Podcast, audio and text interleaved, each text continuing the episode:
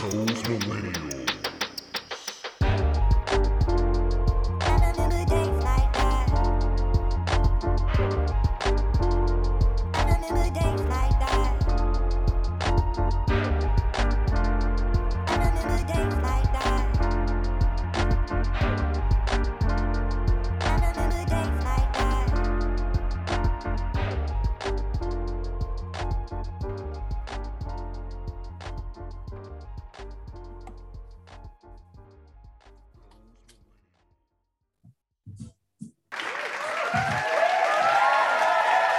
They didn't get it, y'all. They didn't get it. After months and fucking months of negotiating with upper management at Cable Classic, they finally gave me my own show. It's me. It's just you're just gonna be me and you. We chilling. We go. We just it's gonna be us. It's gonna be the two of us. You know, we're gonna be talking. And I'm, you know, I'm just gonna give you just, a, you know, just a couple of my rants, a couple things I can't talk about on the podcast because Kev tells me not to say certain shit. You know, and and, and you know, just it's just time.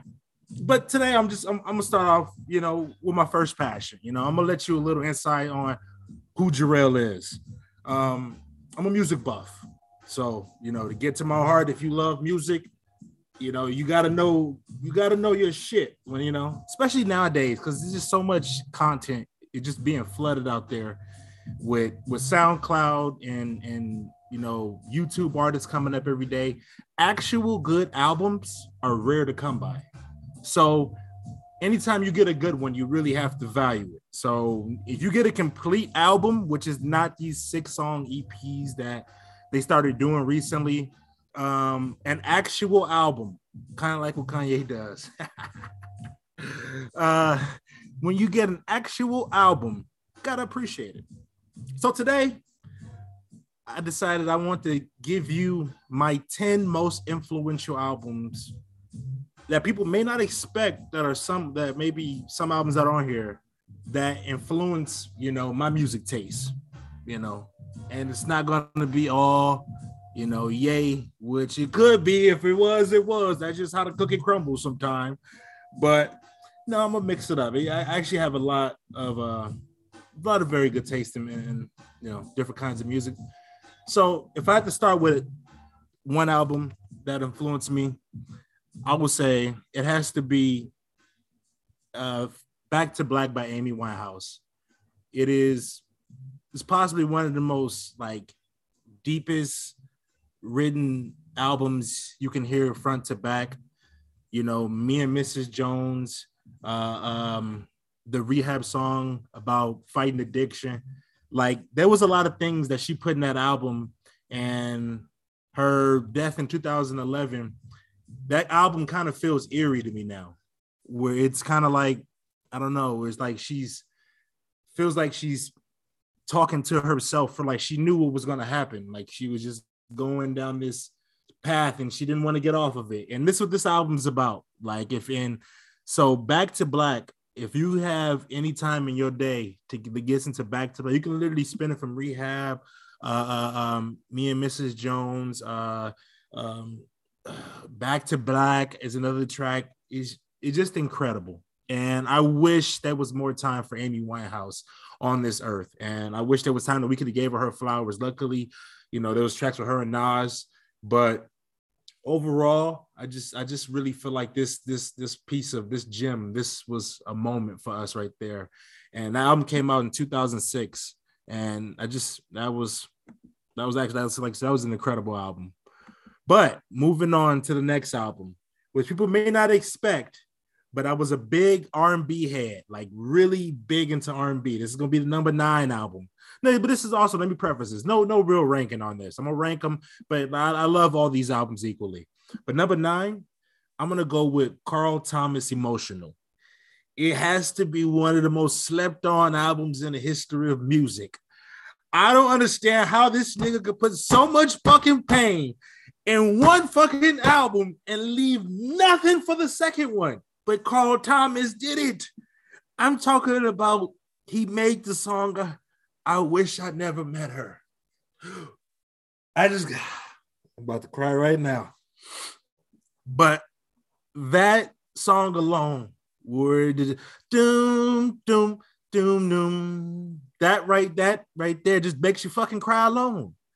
And then the song Emotionless, Carl Thomas put so much pain in that fucking album. I don't know why Diddy robbed us from another one. Diddy, you owe us another Carl Thomas album. You owe us another Carl Thomas album. We need more.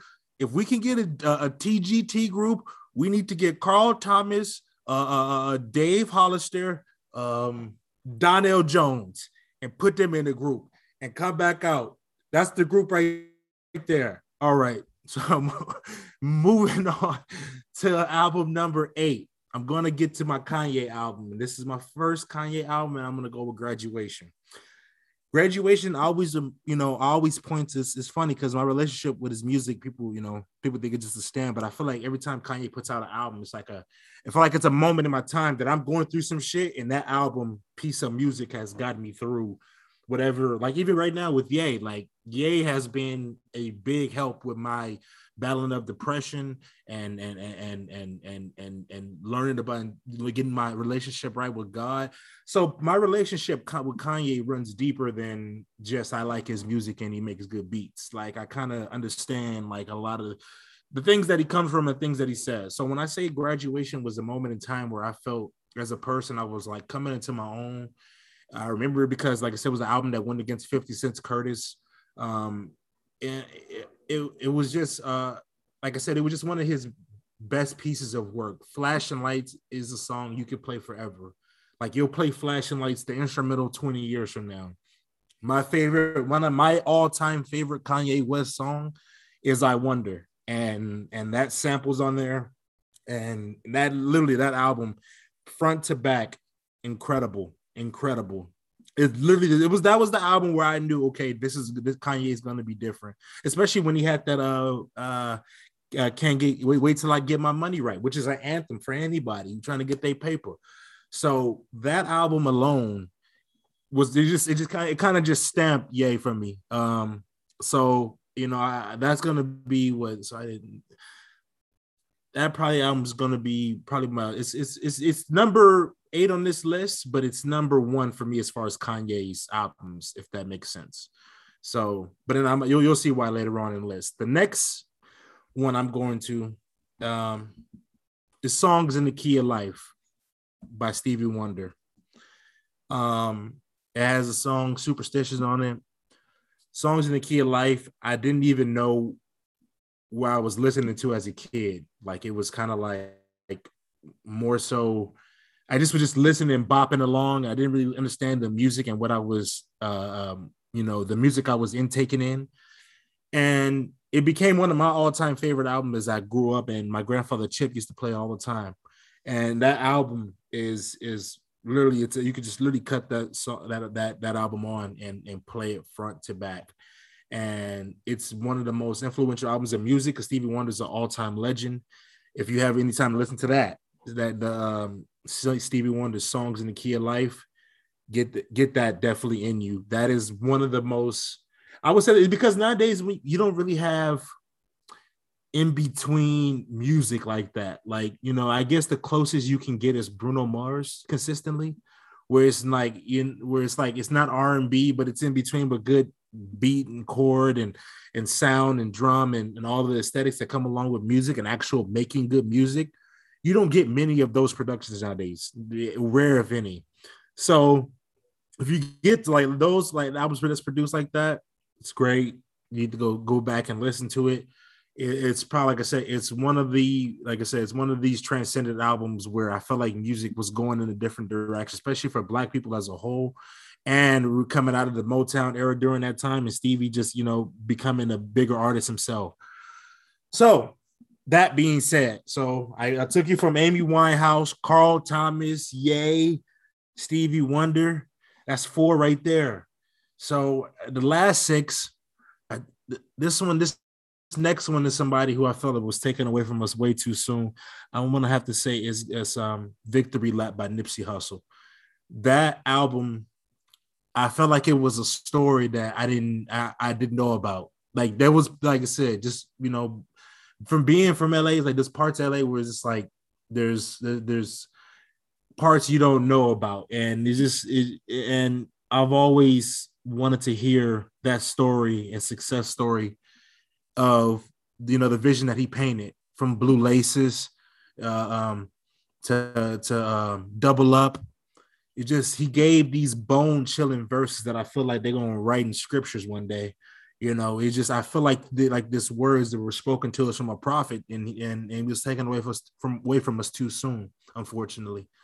Um, just the, the song with him and Kendrick is is incredible. I think it's the best song on, on probably on the album.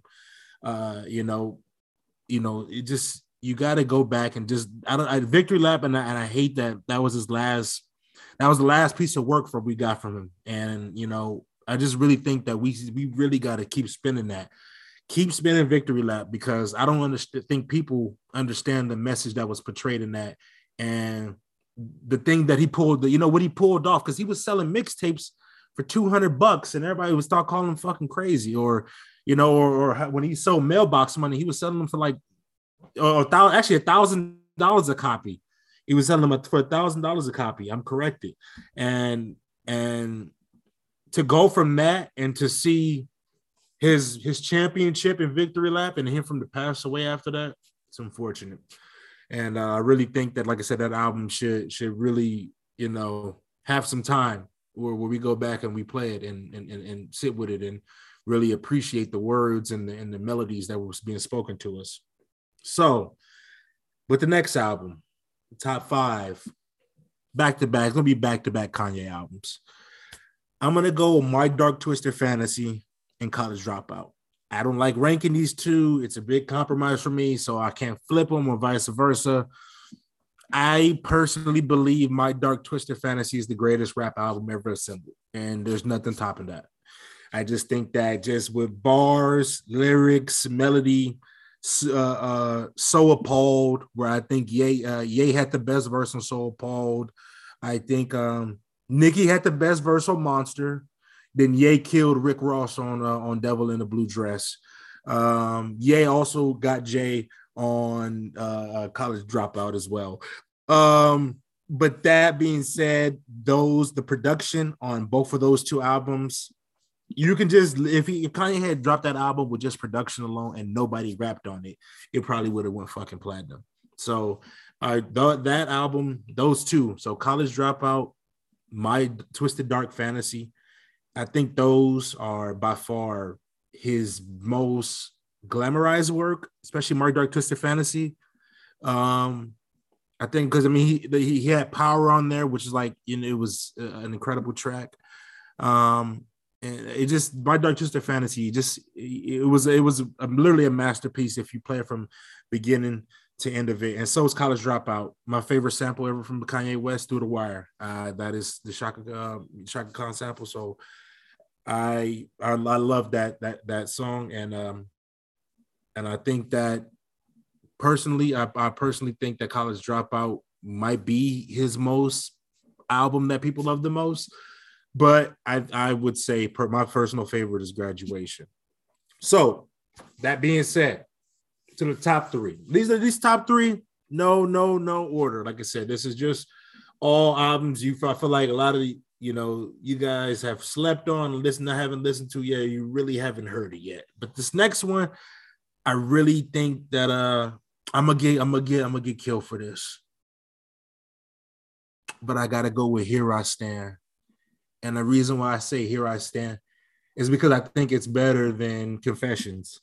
And the reason why I say that is because Here I Stand had before I met you on there, uh Moving Mountains. He had a track with Beyonce uh, uh in the club, the song with Jay. Confessions almost lost me because it was so deep, and then he hit me with um that one track Come follow me now. It had to grow on me. I didn't like that track at first. And, and I didn't like Bad Girl at first. Like Confessions, if you ask me, everything on Confessions fits except Bad Girl. Because the, the I mean, and yeah, like, like, yeah, like, and I didn't even, yeah, those could have been bonus tracks. Because, and then he left off two of the best tracks of on the album, which was My Boo and uh, uh I forgot the other one he came out with. But I, I personally think, and I'm gonna get killed for this. So DM me your hate. Here I stand is better than Confessions. It is. And, and, and, and if you really want to get deep into it, Robin Thicke wrote most of the confessions any fucking ways. Uh, uh, can you handle it? That's all Robin Thicke. But I digress. That was my number three album. Usher's a legend. Uh, until he did, you know, Raymond versus Raymond. Um, then we're gonna go with the last two, two, two, two, two albums. This one, these last two, I've, I've kind of been uh, going back and forth on all day as I've been thinking about, you know, the the history of okay of music. What influenced me? What did I really like? What changed me? What what what what, did I what switched me? And I remember a moment. I want to bring back moments. I remember I was in the car with Jesse and he played Clipse Hell Hath No Fury. And I was never really an East Coast dude like that. And that album, Hell Hath No Fury, that when I say we memorized that damn album from front to back, and when I say that is one of the best rapped albums you're ever going to hear, like when I say Clipse hopped on that shit, Pusha T, Malice, and I say they gave they played no games on that shit. It's one of my all time, all time, all time favorite rap albums. You can literally if you listen to the bars, like you see nowadays we get away from the bars because of the melody. Like you got rappers like Playboi Carti, who's 90% bars. I mean 90, percent melody, excuse me. But you get to actual bars and with the with the uh uh the Neptunes production, I think that album, like I said, uh, people gonna sleep on it because people don't even think that's their best work. They think Lord Willing is their best work. To me, it's Hell Hath No Fury. So that is my number two because that really pushed me to East Coast rap and I didn't really even like East Coast rap at that point. So that also brings me to my number one album, which would be Westside Connection Bow Down. And the reason why I say this is because I wasn't even allowed to listen to rap music for most of my fucking life because my parents wouldn't even allow it. They kind of had this whole R&B. I mean, but here's the thing, parent, mom and dad, we were listening to a, a certain uh, uh Aura uh, Kelly, if I like, if I can say his name. But and now, and all the shit that you said I couldn't listen to then, was it that much fucking worse? Um, sorry, I had to get that off.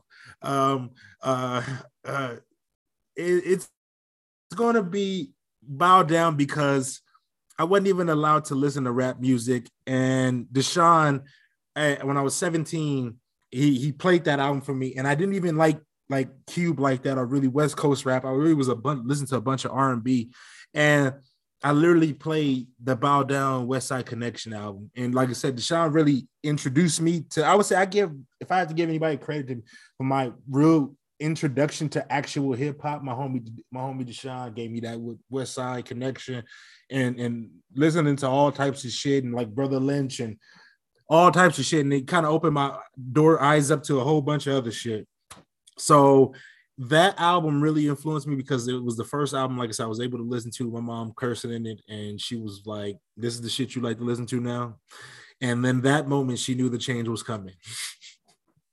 but like I said, they were listening to shit that nowadays, like I said, mama, used to two step to a drink to a to a to a pedophile. So, all right. But at the end of the day, this is my first episode. You're gonna be getting more of me you know, uh, I got more coming. The next, you know, we got more episodes coming with those millennials guys. Uh, you know, we're just right. You know, we just got to work on some contract issues. So if you got any, you know, if you want to subscribe to us, you know, subscribe to us now before why the contract labor issues are going on. DM at K the Classic, and say you want more rail. Give you more rail. And, and, and, hit the he's the he's the manager of us and, and he did and he, and he muzzles me so I, I really was going to tell you what happened in Victorville the night that Jesse didn't tag me in. There's a story in San Bernardino that I haven't told yet.